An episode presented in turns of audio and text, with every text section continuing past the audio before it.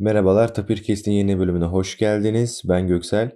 Bugün sizlere neden podcast çekiyoruz, Tapirkest nasıl ortaya çıktı, neler yaptık, bize neler kattı, nasıl devam edeceğiz e, bunlardan bahsedeceğiz. Halil ve Enes bizimle. Hoş geldiniz. Hoş bulduk. Hoş bulduk. Halil Tapirkest nasıl ortaya çıktı? Ben ilk başta da çok dahil olamadım. Sonradan katkıda bulunmaya çalışıyorum. Biraz bahseder misin? Tapirkest'in ilk bölümüne baktığımızda 26 Eylül 2019'da yayınlanmış olarak görünüyor. Ee, tabii bunun öncesinde yaklaşık bir 1-2 aylık bir hazırlık süreci var. Asıl ciddi denemeler Zoom marka mikrofonun alınmasıyla başladı. Ee, tabii bu Zoom marka mikrofonun alınmasının sebebi de podcast gibi içeriklerin üretilmesiydi. Hocalarla konuştuğumuz e, konular şuydu. E, Türkçe bilimsel e, içeriğe nasıl katkı sağlarız? Kendimizi nasıl geliştiririz?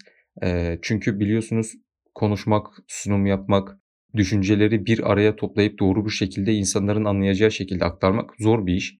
Aslında burada tamamen Tapirkest'in çıkmasında, bir podcast hareketinin çıkmasında temel kaygı kendimizi geliştirmekti. İnsanlara dediğim gibi belirli konuları hakim olduğumuz, üstünde çalıştığımız konuları yoğun bir şekilde, kaliteli bir içerikle, bilimsel bir şekilde aktarabilmek. Yani amacımız tık almak, çok popüler olmak, e, içerik üretmek değil, reklamımız olsun, görünelim değil. Türkçe bilimsel içerik üretmek ve Türkçe bir arşiv oluşturmaktı. Tapirkes'in ortaya çıkış hikayesi bu şekildeydi. Tabii o ilk belirli insanların karşısına çıkabilecek kalitedeki içeriği oluşturmak çok zordu. Hani hiç bilmediğimiz alan, daha önce hemen hemen çoğu kişinin tecrübe etmediği bir alan. Podcast dinleyicisiydik ama podcast üretiminde karşımıza neler çıkacağını anlatan böyle süper yazılı bir kaynak yok. Aslında bu, bizim de belki bir sorumluluğumuz yani nelerle karşılaştık, neleri çözdük, bunlara nasıl çözümler ürettik. Bunları kendi içerimizde topladığımız şekilde insanlarla da, bir blog aracılığıyla paylaşabiliriz. En büyük sorun, ses kaydı sırasında yapılan hareketlerin, çıkartılan seslerin ses kaydı sonradan dinlenirken, o oluşturduğu rahatsız edicilikti. Bunun üstesinden gelmek için çok uğraştık. Kesinlikle mesela, herhangi bir kağıt falan bulunduramıyorsun. Elinde herhangi bir şeyle oynamaman gerekiyor ki bu belki çoğumuzun en büyük alışkanlığıdır yani sürekli bir şeylerle oynamak, hareket ettirmek. Özellikle mesela, eee, Özgür Alaca abimiz de şu an Texas A&M'de, eee, doktorasını yapıyor. Aldığımız kayıtlarda çok, eee, ciddi ses sorunları olmuştu. Eee, bunları aşıp en iyi ortamı sağlayıp en iyi ses kaydının nasıl alınabileceğini bulmak bizi en çok zorlayan şeydi. Tabii bölümün ilerleyen zamanlarında tekrar değiniriz. Özellikle bu uzaktan kayıt almaya başladığımızda o edindiğimiz tecrübelerden çokça faydalandık ama her şey çok değişti. Şu an o, eee, yakından aldığımız, eee, kayıtların kalitesine ne kadar çalışsak da benim gözlemlerime göre, benim, eee, düşünceme göre o, yakından aldığımız kayıtların kalitesine henüz erişebilmiş değiliz. Uzaktan kayıt alma, iş yükümüzü de biraz arttırdı. Çünkü, bir podcast kaydında kaç katılımcı varsa o kadar elimizde ses kaydı oluyor, ve bu ses kayıtlarını tek tek işlememiz gerekiyor. Kayıtlardaki, eee, hataları düzeltmemiz gerekiyor. Gürültüleri tek tek ayarlamamız gerekiyor.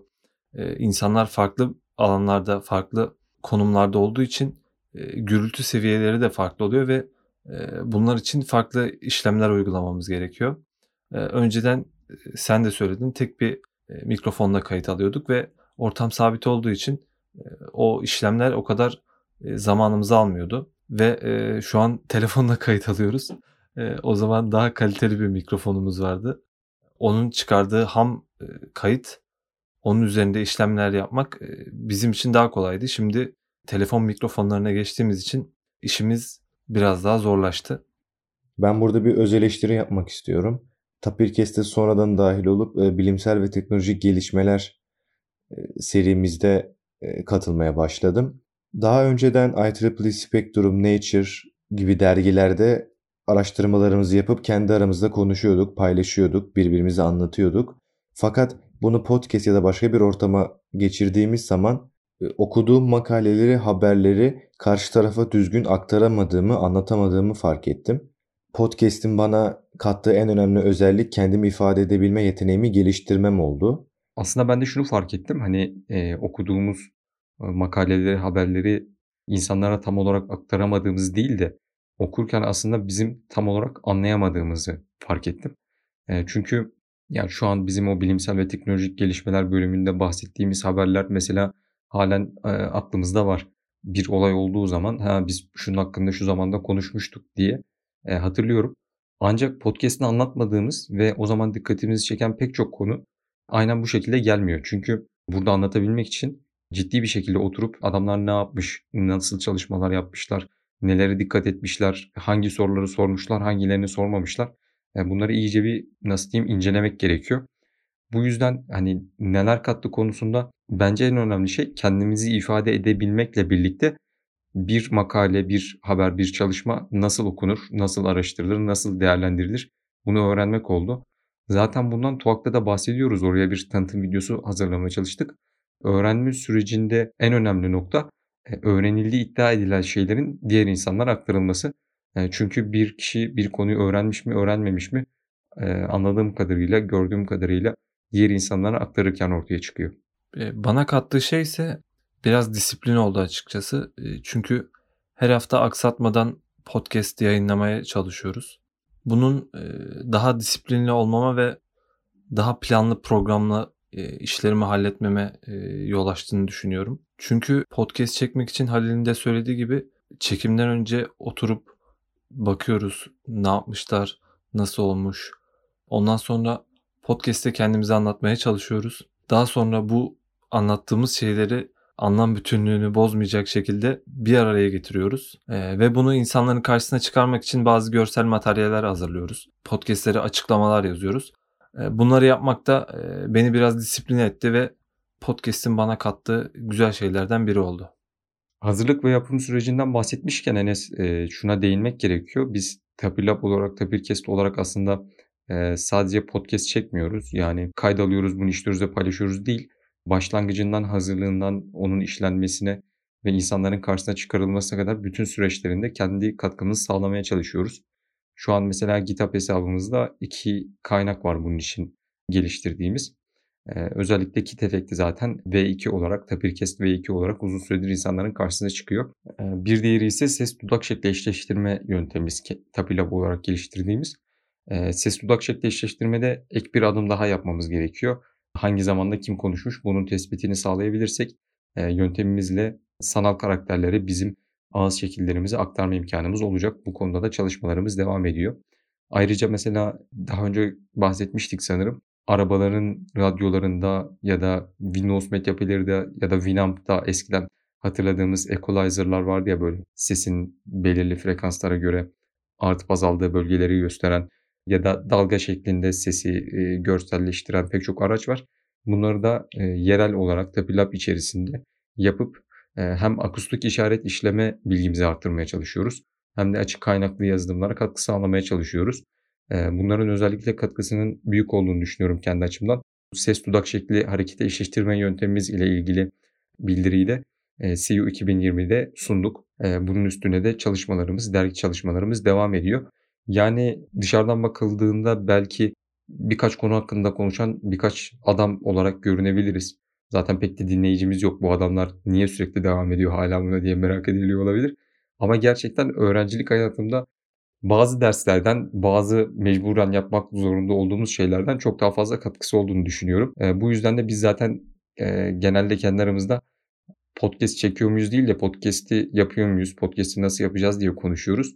E, bu da belki olaya bu şekilde yaklaştığımız için kendi içimizde e, geliştirdiğimiz bir dil. Halil senin söylediğin e, geliştirmeleri yaparken de şu ana kadar 85'ten fazla bölüm yayınladık.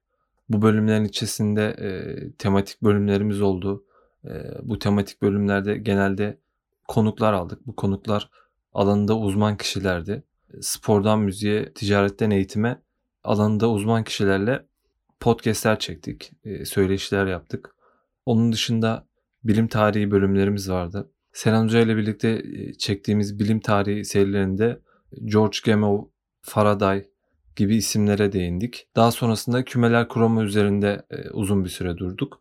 Şu anda da alanımızda oldukça büyük bir yeri olan gürültü kavramı üzerine podcastler çekiyoruz. Bunlara ek olarak karşılaştığımız makaleleri, haberleri aktarmaya çalıştığımız bilimsel ve teknolojik gelişmeler e, serimiz de devam ediyor.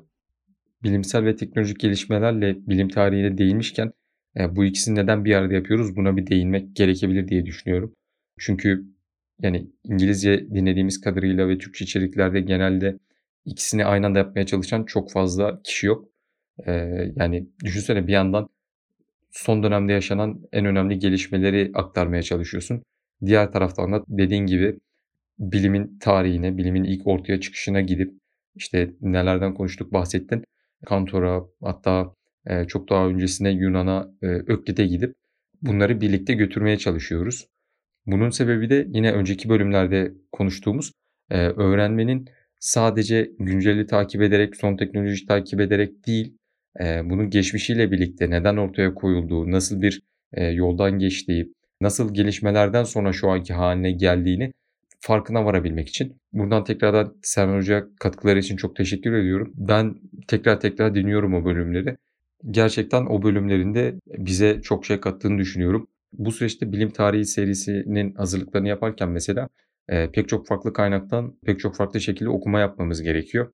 E, ayrıca bahsedilen makalelerin, yapılan çalışmaların e, asıl hallerine, ilk yayınlanmış şekillerine gidip o makalelerde bu çalışmayı yapan insanlar ne demiş e, bunu tek tek okumak gerekiyor. Örneğin Dedekind'in, Kantor'un, Russell'ın kümeler kavramını e, işlerken pek çok makalesini gözden geçirdik, pek çok makalesini inceledik. O yüzden bilim tarihi serisinin de önemli katkıları olduğunu düşünüyorum. Umarım dinleyiciler için de öyledir. Bunlara ek olarak içinde bulunduğumuz, katkı sağladığımız ya da sadece katılımcı olarak içerisinde bulunduğumuz etkinliklerin ardından bu etkinliklerde neler yaşadık, nasıl tecrübeler e, edindik. Bunları anlattığımız birkaç bölümümüz var. Son olarak da birkaç video kest yayınladık. Bu video kestlerde konuklarımızı ağırladık. E, bu video kestlerin devamını getirmeyi düşünüyoruz. Daha farklı konseptlerde e, video kesler çıkarmayı düşünüyoruz. Aslında siz de muhtemelen hatırlayacaksınız. Pandemiden tam önce o geçtiğimiz senenin Mart ayından önce biz uzun bir süre video içerik üretmek konusunda hazırlık da yaptık. Pek çok deney düzeni hazırladık. Fiziksel herkes tarafından bilinen, çokça söylenen ama gerçekleştirildiği pek görünmeyen konular hakkında mesela içerikler üretecektik. Maalesef bu pandemi dönemi araya girdiği için fiziksel olarak laboratuvara erişim şartlarımız kısıtlandığı için ki ben mesela şu an aslında Kayseri'deyim. İstanbul'da bile değilim. Laboratuvara fiziksel olarak hiçbir erişimim yok. O yüzden onlara maalesef ara verdik. Bu pandemi sürecinin bitip onlara devam etmeyi ve bu alanda da içerik üretmeyi dört gözle bekliyoruz. Çünkü kendimizdeki kadarıyla zaten o videolar ve o yapılan çalışmalar gayet eğlenceliydi, gayet öğreticiydi. Video içeriği acaba uzaktan fiziksel erişim olmadan nasıl üretebiliriz diye düşündüğümüzde animasyon, çeşitli görsellerle desteklenmiş anlatımlar yapabileceğimiz aklımıza geldi. İlerleyen günlerde e, bu konularda da paylaşımlarımız olacak. Tapirkest'in bu bölümünde Tapirkest nasıl ortaya çıktı, nasıl doğdu, bize neler kattı, bu alanda biz neler öğrendik, biz nasıl katkı sağlamaya çalıştık, nasıl devam edeceğiz bunlardan bahsettik. Geldiğiniz için teşekkür ederim Halil Enes. İyi günler, sağlıklı günler.